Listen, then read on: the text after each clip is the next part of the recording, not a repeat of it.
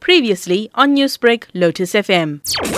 Police officers from the Provincial Drug and Firearm Unit conducted an operation at Univale Place in Phoenix on Friday, and when police arrived at the said place, the outer building was left abandoned. Prior to police arrival, a search was conducted at the outer premises and the backyard, which resulted in the recovery of 10,200 pieces of heroin as well as 1,190 pieces of rock cocaine. Heroin and rock cocaine was found, and also cash. Yes, there was cash that was found at the premises. A cash of 3,000 was also found, and the recovered drugs are valued at 425,000. Captain, I understand that police are searching for suspects who fled. Yes, police are still searching for the suspect who fled the scene, and we are also appealing to community members to make sure that we must continue working hand in hand in order to make our province free from drugs. Captain, in this area, in Phoenix and especially in the Univale area, community members have often raised concern about the drug activity. Can we expect more police visibility in these areas to curb criminal activities? Yes, I would like to warn the members of community to make sure that they expect more police visibility in the Phoenix area as well as surrounding areas to curb all the crime and drug-related cases. And